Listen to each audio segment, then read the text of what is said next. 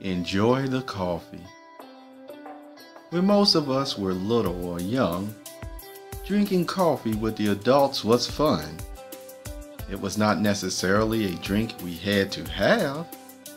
It did not work on you as the adults like a salve. Now we are older, and the taste of it cries to us every morning ever so bolder.